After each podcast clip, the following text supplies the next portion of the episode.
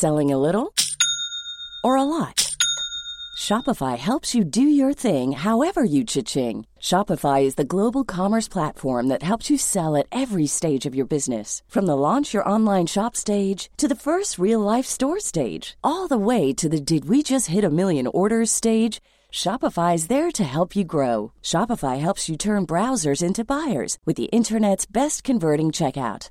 36% better on average compared to other leading commerce platforms because businesses that grow grow with Shopify. Get a $1 per month trial period at shopify.com/work. shopify.com/work. Ever catch yourself eating the same flavorless dinner 3 days in a row, dreaming of something better? Well, HelloFresh is your guilt-free dream come true, baby. It's me, Keke Palmer. Let's wake up those taste buds with hot, juicy pecan-crusted chicken or garlic butter shrimp scampi. Mm. Hello Fresh. Stop dreaming of all the delicious possibilities and dig in at HelloFresh.com. Let's get this dinner party started.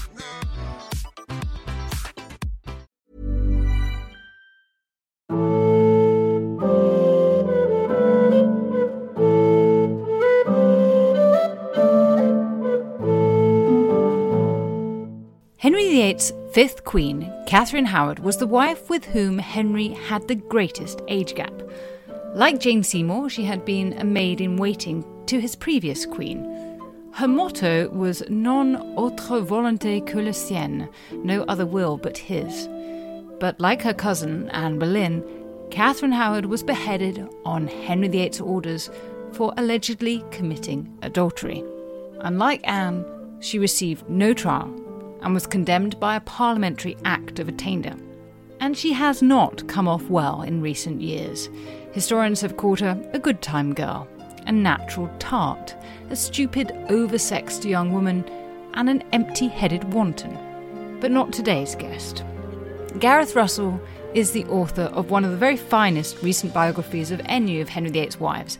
His book is Young and Damned and Fair The Life and Tragedy of Catherine Howard at the Court of Henry VIII.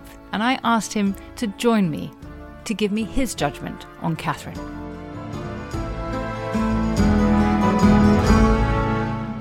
Gareth, thank you so much for joining me today to talk about Catherine Howard. I loved your book, so it's such a treat to talk to you about her. Let's start with the thorny beginning, the question of when she was born. So, what's the evidence for her birthday, and how did you figure out what you thought was the most likely date? Mm. I spent a lot of time looking slightly insane in the Duke Humphrey Library at Oxford because it's where a lot of the wills are kept. And that's where you find a lot of this really good information about who was leaving what money to who, or are people's names cropping up. A lot of people will know that really in the 1990s and the early 2000s, there was a theory that was quite popular that she was born in 1525, which would mean she was 14 or 15 when she married Henry VIII. Fortunately, that doesn't seem to be true. Actually, the most likely date of birth seems to be 1522. And I did that by looking at the wills of her grandmother Isabel, her husband Sir John, also looking at some family records, but crucially, a report from the French ambassador, Charles de Marillac, who went on a hunting trip with her in 1540. And they seem to have spent actually quite a lot of time together. And he is very specific that she was 18 at the time of her debut at court, which seems far too big a margin of error for someone who's seen someone at such a length of time. And also looking at the biographical details of other young women who made their debut at court at the same time. Overwhelmingly, the evidence is for 1522 with a possibility of 1523. That's really helpful. So she would have been therefore 18 when she married Henry? Yes. Okay. So tell us then about the family into which Catherine Howard was born. Should we assume that she was born into a world of comfort and financial security? Yes and no.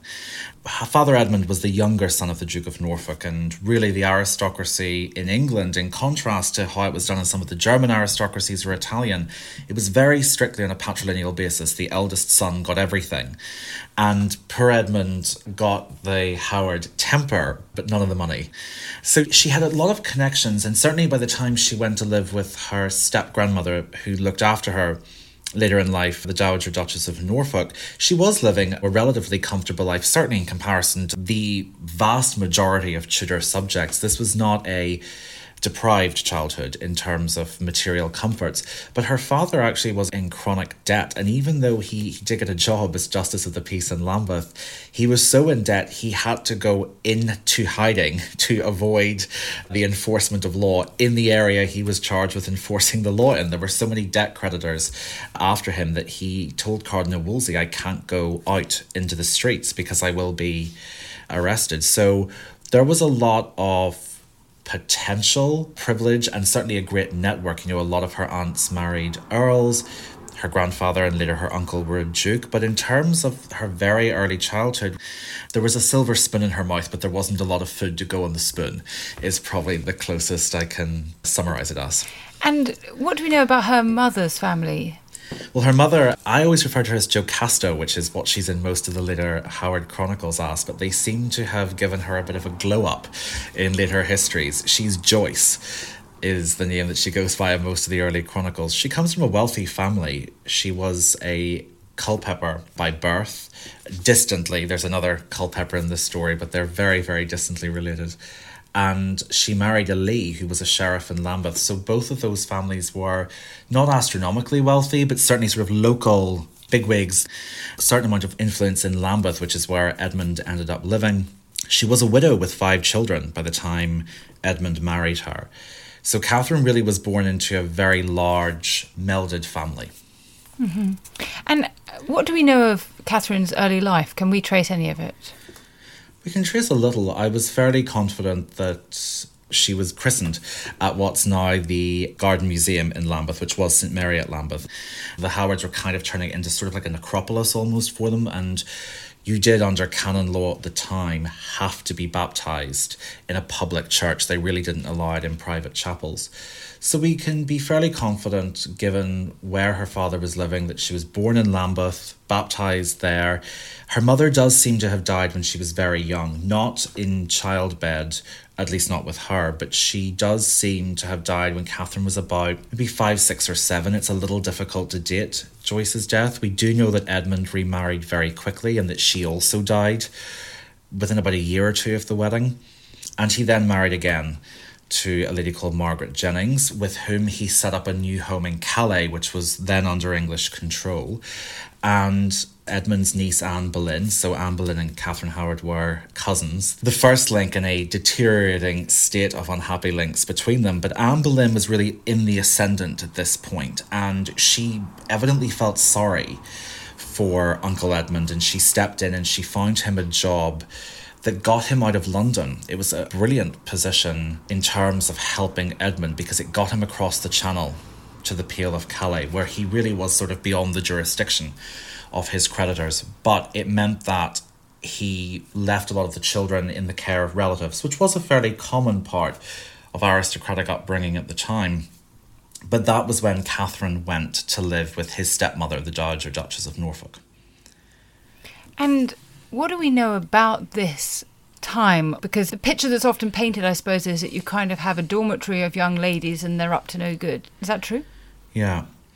There's certainly an element of high spirits, which is in no way criminal or libidinous, and you certainly wouldn't categorize it as that had it not been twisted in that way by Henry VIII's counsellors later. We owe a lot to Victorian historians, particularly Agnes Strickland, who wrote one of the early bestsellers in the popular history field in the lives of the Queens of England. And for Strickland, I mean, she's very open about it. She says that the life of Catherine Howard should be used as a didactic lesson to well born Victorian girls about the dangers of the first steps in sin and she categorizes the Duchess's care as neglect, and she characterizes all the girls sleeping in this dormitory as lower class, and that the Duchess's greatest dereliction of her duty as a caregiver was to place a blue blooded girl like Catherine in a dormitory with quote unquote lower class females. And Strickland, like a lot of Victorians, believed that the word lower class didn't just pertain to economics, but also to moral standing. And they corrupted Catherine. That is very much the narrative that she created and that has, in some ways, stayed intact.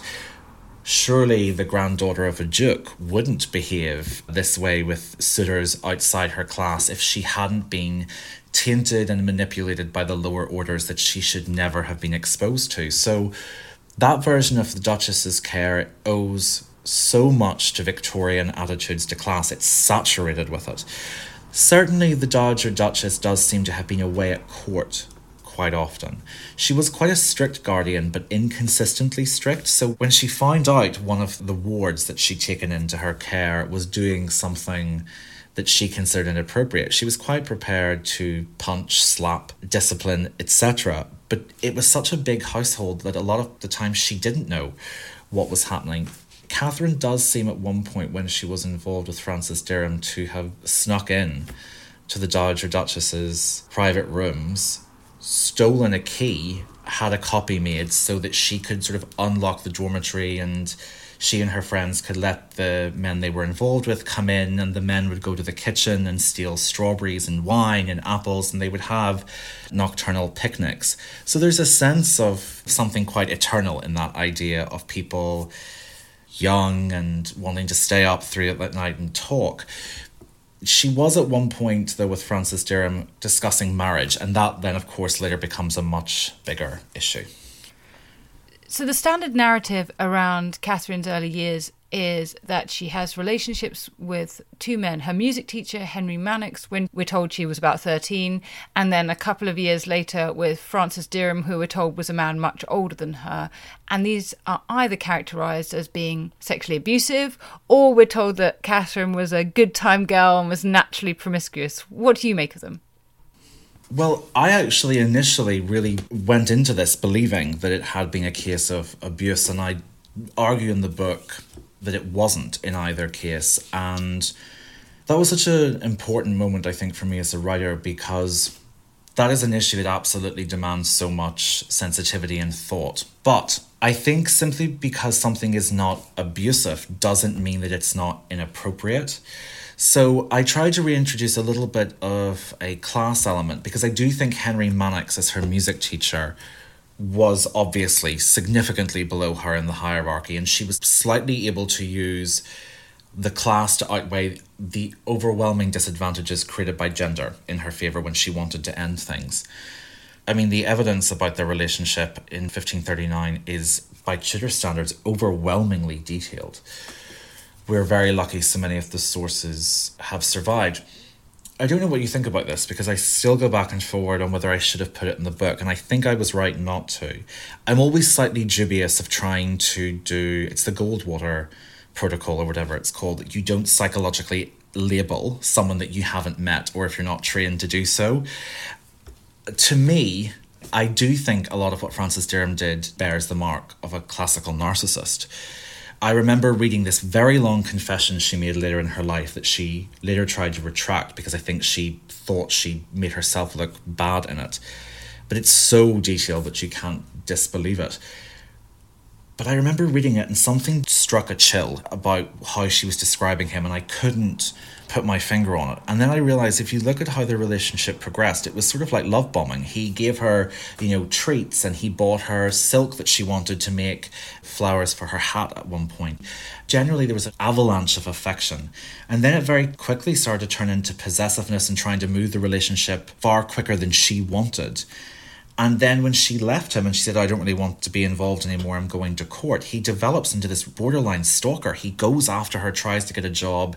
He really is obsessed with her. And to me, I wouldn't categorize the relationships as physically abusive in the way that we have been discussing recently, but I do think that these were two monumentally unpleasant people and that there was a really dark dynamic to those two relationships. In terms of Manox, the first one you mentioned to you, you're right, was her music teacher. It was one of those points in Tudor history, often so many things are stated over and over again that we accept them by sort of osmosis. And one of them is that Henry Manox and Catherine Howard's relationship began in 1536. But actually, the first comment that we have about it is from a nursery maid. She was in the nursery of Catherine's cousin. Mary Lascelles at that stage, and she is talking about when she first heard about it. So I had to figure out when she joined the household, and her employer, Lord William, didn't join it until he came back from a diplomatic mission in France. Very convoluted, but basically that was 1538. So actually, the Manox and Derham relationships were a lot closer in time. And the evidence from Henry Manox and Francis Derham's lives are not that they were significantly older than her. So, in terms of some of the dynamics we've talked about, no, they don't fall quite into how they're presented generally. But that doesn't mean that these weren't, I think, very egotistical, quite controlling, arrogant men. That's how Henry Manox and Francis Derham appeared to me after spending way too long in their company. Thinking of Francis Derham, we are normally told that there's this massive age gap between the teenage Catherine and the 30 something year old Francis, and that therefore the relationship is at least inappropriate. Do you not think that's the case? No, he certainly seems to have been much closer to her in age. If you look at the company he's referred to in the household, the jobs he's given in the household, they're all ones that are assigned to much younger men. And he was previously involved with a woman called Joan Ackworth. She later becomes Joan Bulmer. We know that she is not significantly older than Catherine. And also, he is referred to as actually originally having been quite good friends with Henry Manox. And that they were in the same age bracket again. And Manox is explicitly referred to as being young Manox and that sort of thing. So, actually, the idea that he's a lot older seems to have appeared really in the 20th century. It's not borne out at all by the contemporary evidence. It's so interesting. I mean, it's absolutely the case that we have these stories that are passed down to us that we just accept at face value and we have to go back and interrogate them all. And I'm also with you that the Victorians have completely tainted our idea about these things. Well, it's really hard, isn't it? Because if you've loved history for much of your life, which I have, you were devouring books that were based largely on these Victorian versions of Tudor history from childhood. And sometimes these stories have a slightly sentimental attachment for you, and you have to break yourself away from it. Mm, that's right. So we have two relationships that you are suggesting are basically consensual, but that Francis Derham, at least, doesn't take no for an answer when it comes to an end. Yeah, Manox kind of does something similar. When he finds out she is now involved with his friend, Francis, he leaves an anonymous note to the Dowager Duchess, which is just such a sort of fantastically scummy thing to do, saying if you pretend to go to bed at the normal time and then go up to the maiden's chamber, which is her dormitory, you'll be surprised at what you find. And luckily, someone tips Catherine off in time and she manages to steal a copy of the letter, shows it to Francis, who realizes Manox wrote it. Manox and Francis come to blows. But Francis, in particular, really does not take no for an answer when she breaks things off in the autumn of 1539. She later tells Archbishop Cranmer that everyone who knew her knew how desirous I was to come to court. She did not leave Francis reluctantly. I think actually she was starting to feel really suffocated by his talk of them marrying, and he was starting to refer to her in front of their friends as his future wife, and she felt it was turning into a run to the altar that she was not happy with. And he constantly tries to follow her to court. When he hears there's a rumor she might be involved with someone else, he goes to court and argues with her. And she says, I'm not, but if I was, it isn't any of your business. He then, in a very melodramatic move, goes to Ireland for a while and stays there. And when he comes back, by this point, Catherine has married the king. And I argue in the book, from the fragmentary evidence that we have, that her grandmother and her aunt, the Countess of Bridgewater, and her uncle William try to manage Francis because he does have the potential to cause a scandal for her. And it seems to be that he puts in a locked chest at the Dowager Duchess's home ballads he wrote about Catherine, love letters, but he keeps the key. They bring him to court to introduce her. It all seems to be treading water, if I'm honest. There seems to be a sense of trying to give him enough to keep him quiet and on side. And then in August 1541, a year after her marriage, he has an epic falling out with the Duchess of Norfolk and rides north. And demands to join her household. He's there when the downfall begins in November of that year. So, as I was researching this, to me, his behaviour was unhinged. To describe it as suicidally reckless is not too much of an exaggeration. Who, from the safety of Ireland, comes back, tries to bribe the Howards, and then puts himself right in the centre of Henry VIII's court, working for someone he claims he's in love with? I mean, it's insane. And to me, that bears all the hallmarks of a very possessive. I mean, I think I described him as having the emotional immediacy of a toddler in the book, and I stand by that. He really does just seem to have been someone who would not let her go. This feels like a very sort of prurient question, but of course it does have bearing to ask do we know how far they went? Do we know if they actually went through any ceremony that would, under Tudor law, have made them husband and wife? We do know in terms of sex, yeah, how far they went. Partly because Catherine, when she lived at the Duchess of Norfolk, she shared a bed with someone called Catherine Tilney. And at one point, during one of those sort of nocturnal picnics, Francis and Catherine, whether they were having sex or sort of initiating it, we don't know. But Catherine Tilney was in the bed and got up and moved. And we do know that at another point, at least twice, people in the dormitory heard them. They make jokes about it. So, as far as we can be certain, with that level of documentation and that specifically, yes, they did have sex and more than once. In terms of a ceremony, I tend to think Catherine was telling the truth when she said that the discussions of them becoming husband and wife were discussions that he had that she sort of politely responded to. I don't think there was a ceremony, and I think it meant a lot more to him in terms of almost trying to pressure her into making that promise. And I don't think she really wanted to. And actually, she held out very well. There was a lot more tenacity to Catherine than I think she's given credit for. She was very clear with Francis that she didn't want to be referred to publicly as his wife or his wife to be sorry to press this point, but I'm thinking about the fact that if at this time you made a promise to marriage in words of the future, as they call it, like you say, I will marry you rather than I do, and then consummated the union, technically, under the canon law of the time, that counted as marriage, clandestine as it was.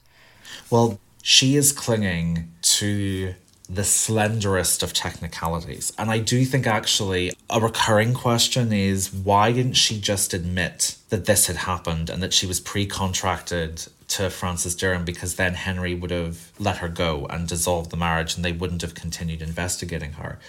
Which I think is perhaps hoping for the best under Henry VIII in the 1540s, which is a slightly forlorn hope.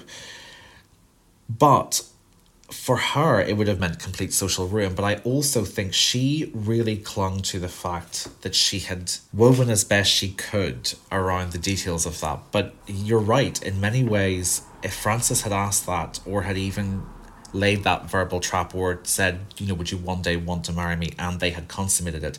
Yes, canon law under the time did back up his version of events, which is mind boggling. I think the two of them saw it very differently, which happens so often in modern life. People interpret things differently. But traditionally, had he asked that question, which I assume he did, and they then consummated it, which they evidently did, it is hard to completely dismiss Francis's argument, even if his behaviour remains pretty reprehensible. So then Catherine goes to court to join the household of the incoming queen, Anna from the Duchy of Cleves. And before Henry even notices her, someone else has.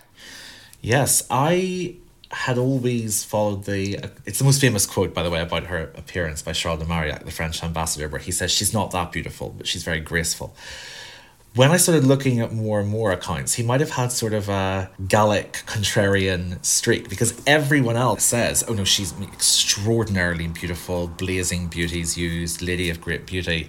So, yeah, almost as soon as she arrives at court, Thomas Culpeper, one of the gentlemen of the King's Privy Chamber, notices her. They begin a romance, and actually, she does seem to be quite taken with him.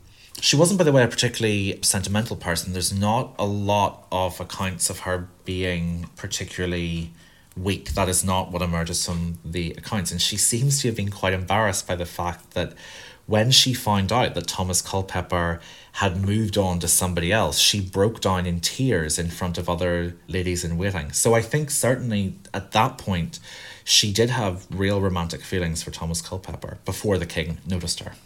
And what do we know of the chronology of Catherine's affair with the king? We can be fairly certain that he noticed her very briefly when she arrived at court. He seems to have made some sort of comment about how beautiful she is, but really, we do know at Easter he gives her several gifts. Some things, bed sheets, goods of condemned criminals, are signed over to her. But then it's really May and June where things take off. That's when Anne of Cleves hears about the affair. And also, gossip starts in London that the king is interested in the Duke of Norfolk's niece. So, my guess would be March, probably of 1540, is when we start to see things. It just gives enough time for a certain romance or liaison to have developed in time for the Easter gifts he gives her. Mm, that makes sense. And I guess given that you've just mentioned her beauty, apart from in the eyes of a rather grumpy Marillac, obviously one of the big questions about Catherine is what does she look like? And there's multiple alleged portraits, and you've analysed this in one of your appendices to the book. Which do you think can be trusted to be Catherine, if any? I don't think there are, if I'm honest, any that leap out to me. The one in the Metropolitan Museum, which is on the cover of the British edition, is a maybe. There's problems with all of them, and it's very, very difficult to say with certainty. Mm. The sort of the half length with the lady in the navy dress with the white French hood that's frequently cited as her. I would eat my fingers before I said that was her. I'm just absolutely convinced it's probably Jane Seymour's sister, Elizabeth. The miniature in the gold dress. Again, it could be a lot of other people. So, no, I don't really think that there are any that leap out. Some are more likely than others, but she was queen for such a short period of time. And then she was disgraced, which meant I don't think people were commissioning posthumous portraits either. So I always feel like a bit of a historical Grinch with this, but no, I don't think there are any portraits of her, for certain. I had exactly the same conversation working on a edit for a TV show where we talk about Catherine Howard and the classic portrait yeah. is used, and I've had to say, well, that definitely isn't her. Like this one, this one probably isn't her, the one that you've got on your cover. Yeah. But it's at least more plausible than the one you're using. But this is actually important because, at least in our understanding of history, it's obviously important what she looked like, full stop. But also, if we go on the portrait, there's if you Google Catherine Howard, that will come up. That portrait which you think might be Jane Seymour's sister, is of a dumpy, older, unattractive woman. And it completely changes your view of Catherine Howard. I'm sorry to be cruel to Jane Seymour's sister, but it does, I think, mean that you sort of doubt these accounts which say that she's beautiful and you're more likely to believe Marillac. And that, of course, gives you a kind of bias towards the evidence. I think you're absolutely right. And also with the Elizabeth Seymour meets Catherine Howard incognito portrait, there is also a sense of older. I mean, it actually says she's 21 in the background. And there was a theory not too long ago to try to rehabilitate that portrait. They started saying, oh, well, Catherine must have been born around 1518, which was absurd. You were completely changing the entire narrative of someone's life to rehabilitate this portrait so it's potentially more appealing in an auction room. That's where the portrait thing, I think, becomes worrying from a historical perspective. Very good. Yes, that's right. It is often about how much money these raise at auction. And if you put the appellation queen on it, it's going to sell ding, ding, ding. in a way that's not if it's some unknown woman at the court. So back to Catherine's experience. So at the end of July 1540, on the same day as Thomas Cromwell is beheaded, Henry VIII, having put aside Anne of Cleves, now marries Catherine Howard. Much of your work has been on Catherine's household as queen. Tell me about that. It's a large household, and in contrast to all of Henry's wives, bar Anne of Cleves, she hadn't had a lot of experience of life at court. You know, she really went from being a minor member of the household to being in charge of it.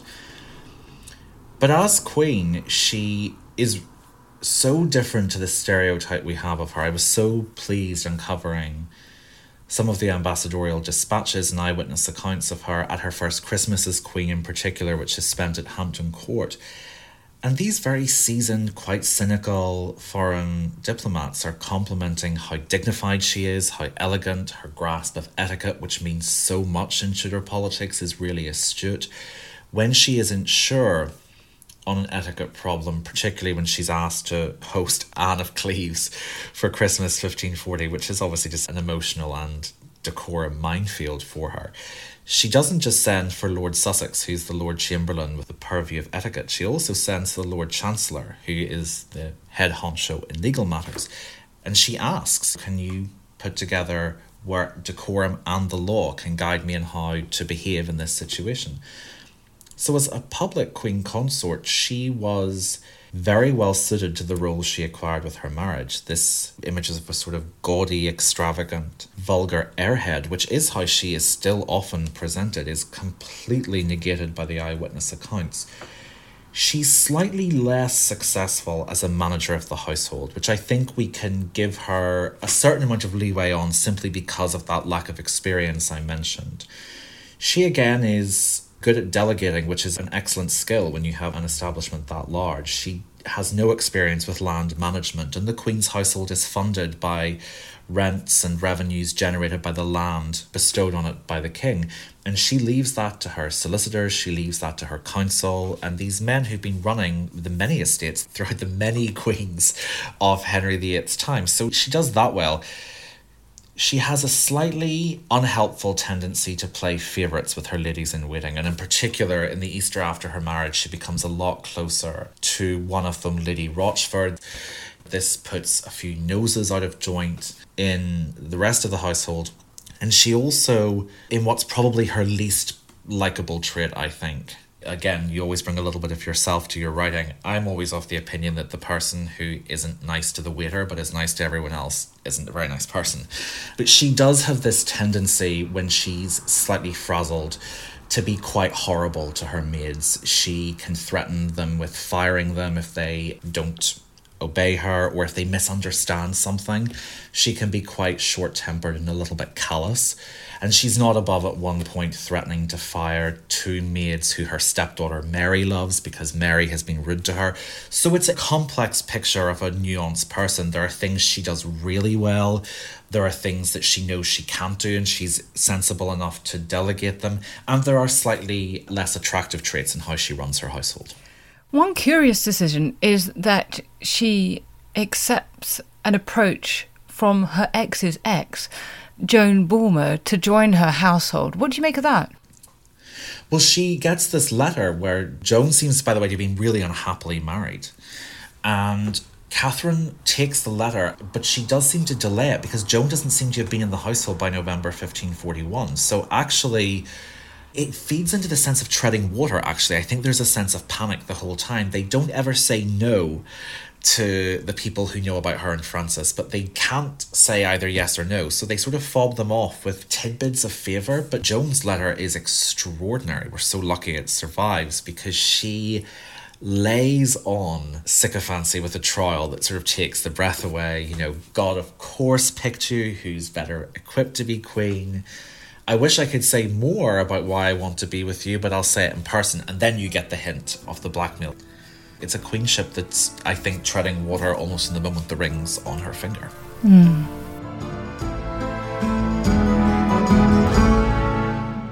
Okay, Tristan, you've got 50 seconds. Go. Right, so Dan's given me a few seconds to sell the Ancients podcast.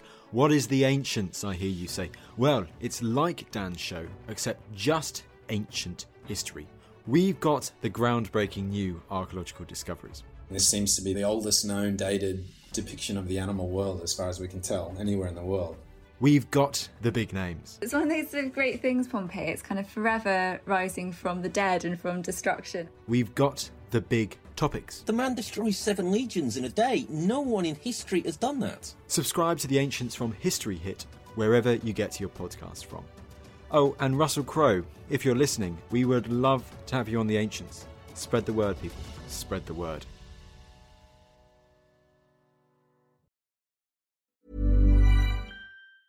Ever catch yourself eating the same flavorless dinner three days in a row?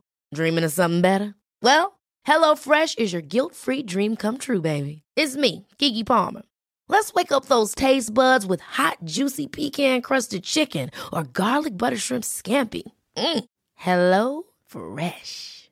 Stop dreaming of all the delicious possibilities and dig in at HelloFresh.com. Let's get this dinner party started. When you make decisions for your company, you look for the no brainers. And if you have a lot of mailing to do, Stamps.com is the ultimate no brainer. It streamlines your processes to make your business more efficient, which makes you less busy. Mail checks, invoices, legal documents, and everything you need to keep your business running with Stamps.com. Seamlessly connect with every major marketplace and shopping cart. Schedule package pickups and see your cheapest and fastest shipping options from different carriers with rates up to 89% off USPS and UPS rates. And with the Stamps.com mobile app, you can take care of mailing and shipping wherever you are. Make the same no-brainer decision as over 1 million other businesses with Stamps.com. Sign up with Code PROGRAM for a four-week trial, plus free postage and a free digital scale. No long-term commitments or contracts.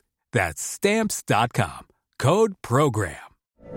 From BBC Radio 4, Britain's biggest paranormal podcast is going on a road trip. I thought in that moment, oh my God, we've summoned something from this board. This is Uncanny USA. He says, Somebody's in the house, and I screamed. Listen to Uncanny USA wherever you get your BBC podcasts, if you dare.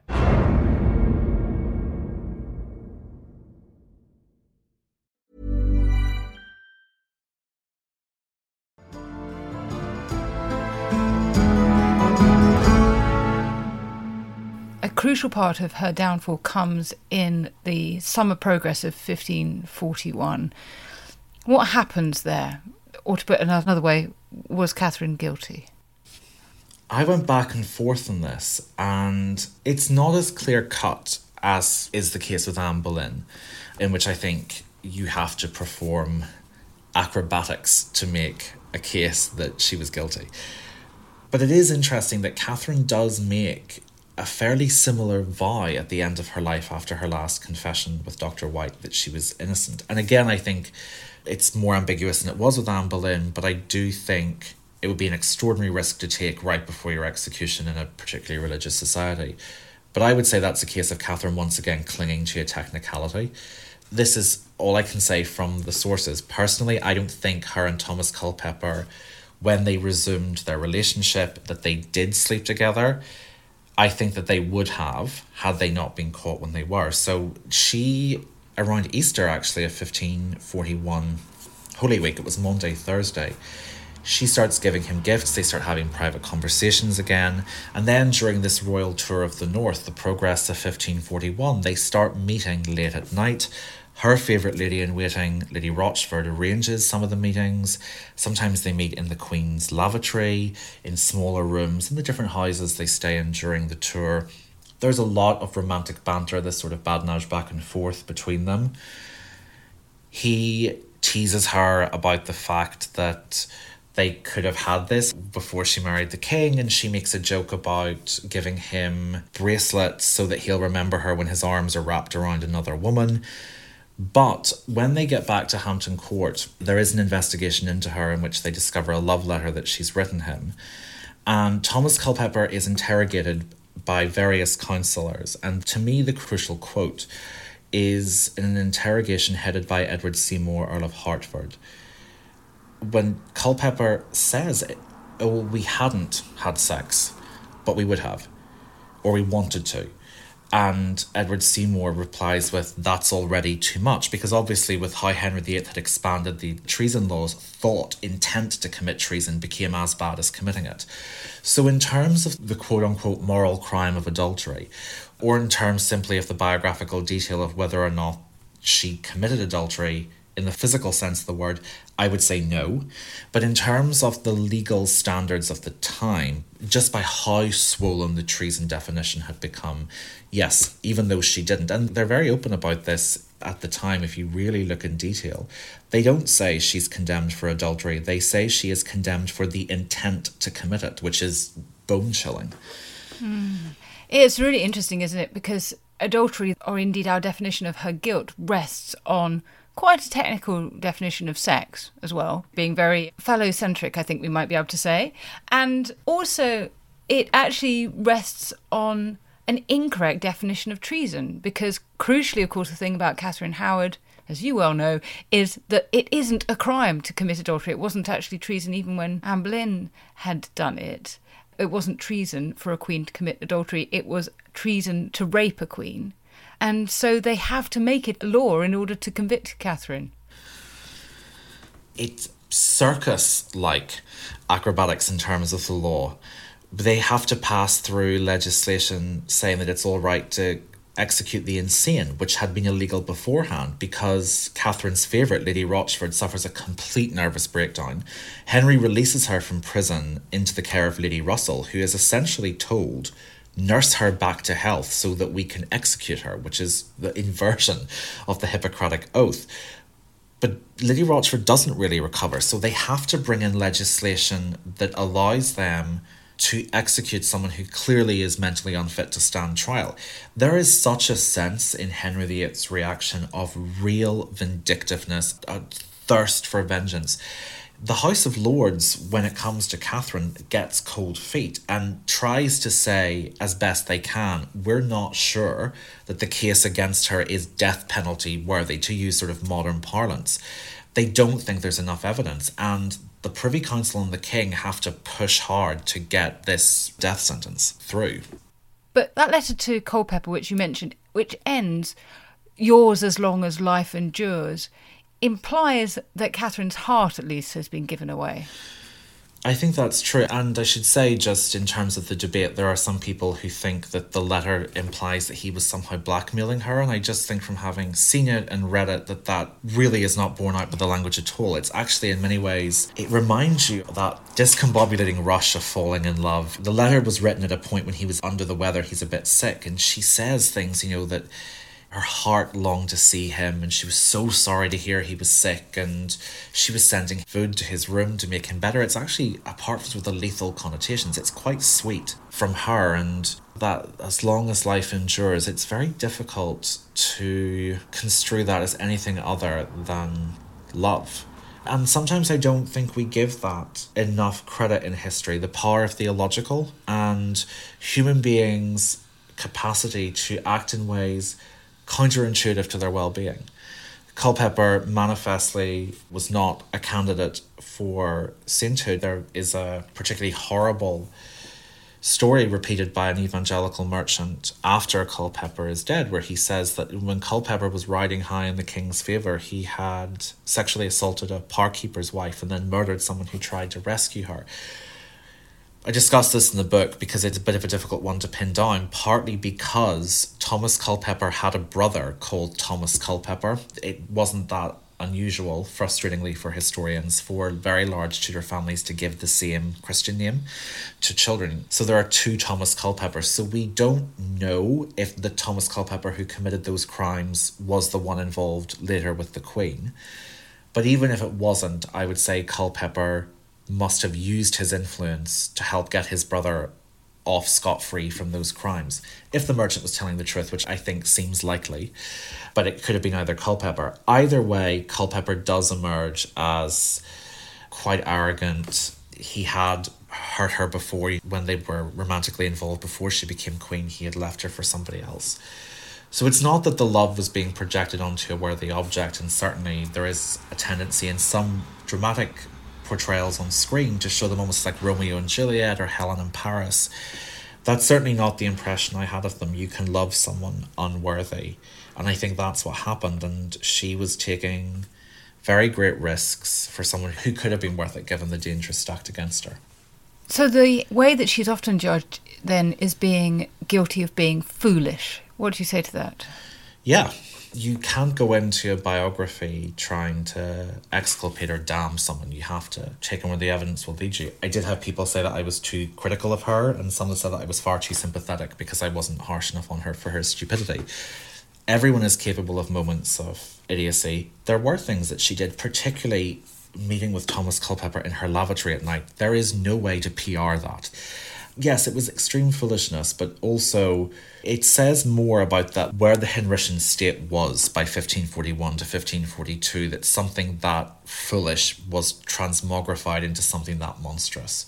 I absolutely do not detract from the argument that she made a lot of mistakes, but it's a long leap to go from she was foolish, therefore she deserved it. I think you can separate those things. Yes, she was foolish, that does not mean she deserved the very cumbersome legal methods used to send her to the block.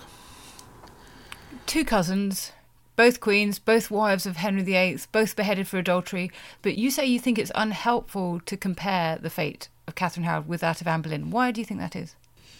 I think it's only helpful if you want to show the differences, which is very seldom what's done. Anne Boleyn's downfall is really a study in speed when you're arrested on the 2nd of May and you're dead by the 19th, that is fast, even by early modern standards. There really wasn't a lot of evidence, so they had to move quickly before too many questions could be asked. With Catherine, it starts on the 2nd of November and it doesn't end until the 13th of February. That is a much longer period of time. There is evidence that something had gone on. There are round upon round of interrogations.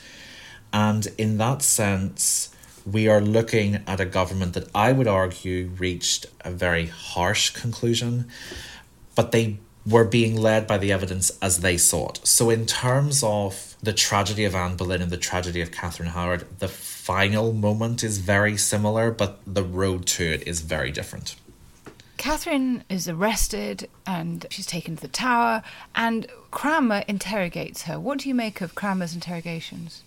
Cranmer was a really interesting figure. I mean, he always is. You can't quite put a pin on Cranmer and whether he's on the side of the angels or not.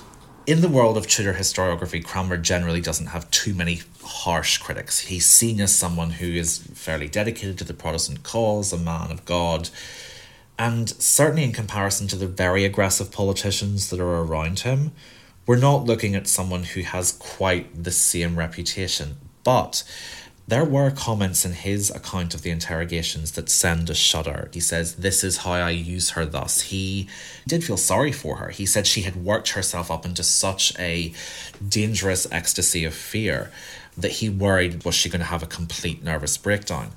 But he let her work herself up. He let her retract confessions and change them and edit them. And then he could use that as proof that she was lying about other things. And there is a very sinister sense of a wolf in sheep's clothing with this. Diarmaid MacCulloch, who wrote a phenomenal biography of Thomas Cranmer, does call it one of the worst episodes in his career. I'm paraphrasing slightly there. But it's a very, very unpleasant account of the interrogation because he really does give her enough rope to hang herself. And had he maybe tried to guide her a little bit more, it mightn't have gotten to the stage where certain people in the Privy Council believed because of these manifest inconsistencies in her three confessions that she was lying about everything.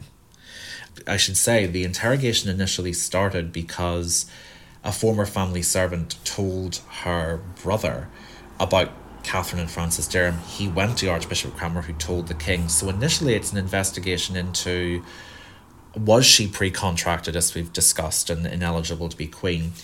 And as she's panicking about the Francis Derham thing, she throws Thomas Culpepper's name into the conversation and says Francis was jealous of him, but there's no reason because obviously nothing was going on. At which point, the Archbishop wonders why you would bring up Thomas Culpepper if he was irrelevant. And that's when they search his room and find the love letters. So, in many ways, Cranmer allowing her to reach that fever pitch of fear, and she does seem to have been really terrified, allowing her to reach that stage was almost allowing her to write her own death warrant. It's an unsavory impression created by the Archbishop in his own account of the interrogations. I do wonder whether there was ever any way that she was going to get out of it. You know, you can imagine somebody who was more full of guile, who felt less guilt, might have been able to brazen it out. You know, it's when we know that we've done something wrong that we really show it on our faces, right? So I wonder if there was ever a way that she could have come out of it better, but I'm not sure really with Henry at that time. I think you're right. I mean, I had wondered that, and I do say she lied quite clumsily very early on, and that sort of gave the stench of blood to the bloodhounds, as it were. And I have wondered if she had held her nerve for a day longer, or if she had been prepared to throw Francis under the bus a lot earlier. Maybe, but they really had started to interrogate the family servants or question them, and they compartmentalized them really well to make sure they couldn't cross contaminate each other's testimony. It's not a case that they were all telling the interrogators what they wanted to hear. So I think the avalanche had started by the time it caught up with her. So I don't know. I ask myself that all the time, but I think with the nature of the investigation and where Henry was by 1541, I don't think there was much chance. I think the minute John Lascelles, the sort of first quote unquote witness, went to Archbishop Cranmer, I think it was a done deal. When you are looking at the story of Catherine Howard, so much of the early evidence of her life rests on these interrogations gathered in 1541. How did that affect you when you were working on it? So I had to start by really looking at how the counselors and people asking the questions had grouped these people, and it became very clear that they grouped them into when the people they were questioning had been most involved in Catherine's life. They only seem to have started asking leading questions much later on, particularly to Catherine's step grandmother, the Dowager Duchess, and to her aunt, the phenomenal Countess of Bridgewater, who brazened out the interrogations in such a magnificent way. But with the servants earlier on, they don't seem to have tried to lead them because bear in mind they didn't know what they were going on. I should say, of course, there's the temptation, and rightfully so, to wonder how much was this telling their questioners what they thought they wanted to hear. And that doesn't seem to have been too much of a problem early on. There's a very definite point when torture is threatened or potentially used on a man called Robert Damport towards the tail end, where he does start to contradict his earlier testimonies in terms of research, what I did was I compared the notes from separate groups to see where they correlated with each other. And if they did, and they kind of corroborate one another's viewpoint, then I can make a fairly confident guess that they're telling the truth. If you have half a dozen people saying the same thing and they have all been kept separate from each other, there's no logical reasons to disbelieve it. What is interesting and in a way quite touching was even though they were being questioned about her, there's still an element in some of them of quite a lot of affection for Catherine. They don't insult her, they don't try to diminish her in order to save themselves. And so, in that sense, I had to also respond as a biographer to that in how I presented her character. This was someone who was very popular and I think quite charismatic. So, there were lots of things you could take from them, but you had to ask some tough questions at the start. My last question for you is why did you write a biography of Catherine Howard? What drew you to her? Hubris and accident, I would say. I was doing my master's dissertation. Dr. James Davis was my supervisor, and I went in with far too much confidence in my idea, and I said I would like to write a study of the Queen's household from, say, Margaret of Anjou to Catherine Parr and he had that very yeah polite frozen face. And i could see him trying to figure out a kind way to say that's absurd. And he said no.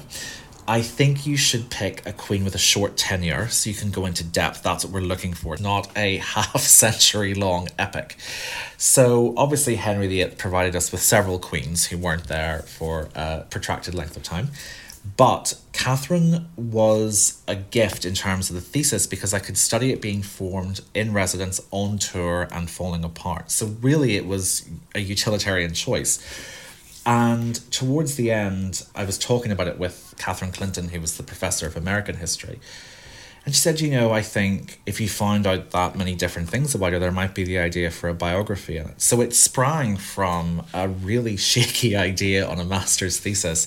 And then the more research I did in the dissertation, I realized that a lot of what we know about Catherine is negated when you look at her household. So, thesis, and then the idea for a biography. And on and off, it was about five years research for Young and Damned and Fair. And I do still miss it in a strange way because she was great company for half a decade of my life. So you do form an attachment to subjects like that.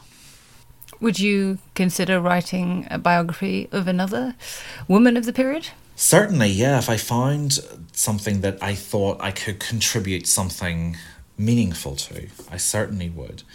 I'm working on a book about Hampton Court at the moment, and one of the chapters is a bit more in Jane Seymour, another a bit more in Catherine Parr. And unless we find a stash of new documents, I don't think there's really enough in Jane Seymour that could sustain a really long biography. I know Elizabeth Norton did a good shorter length one, but Jane's always going to be a bit enigmatic.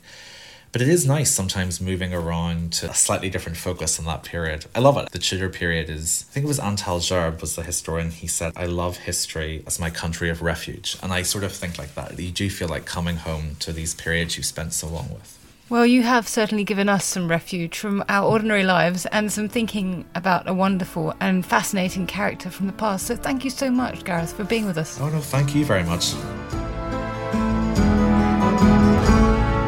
If you enjoyed this episode, please recommend this podcast to your friends and family and do share it on social media. And also, please subscribe wherever you get your podcasts and leave a rating or a comment. Thank you.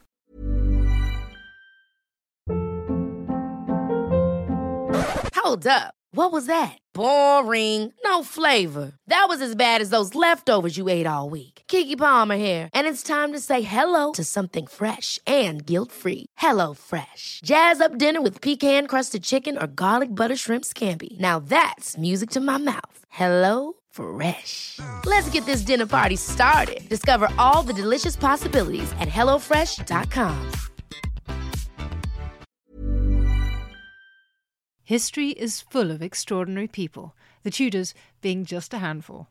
In my latest film on History Hit, we meet Bess of Hardwick and go inside the incredible house that she built, a house that defines the elegance and grandeur of the Elizabethan age, a house fit for a woman who climbed to the top of the Tudor social ladder. To find out more about the life of Bess and many more fascinating figures from the past, sign up via the link in the description with the code TUDORS for an exclusive discount.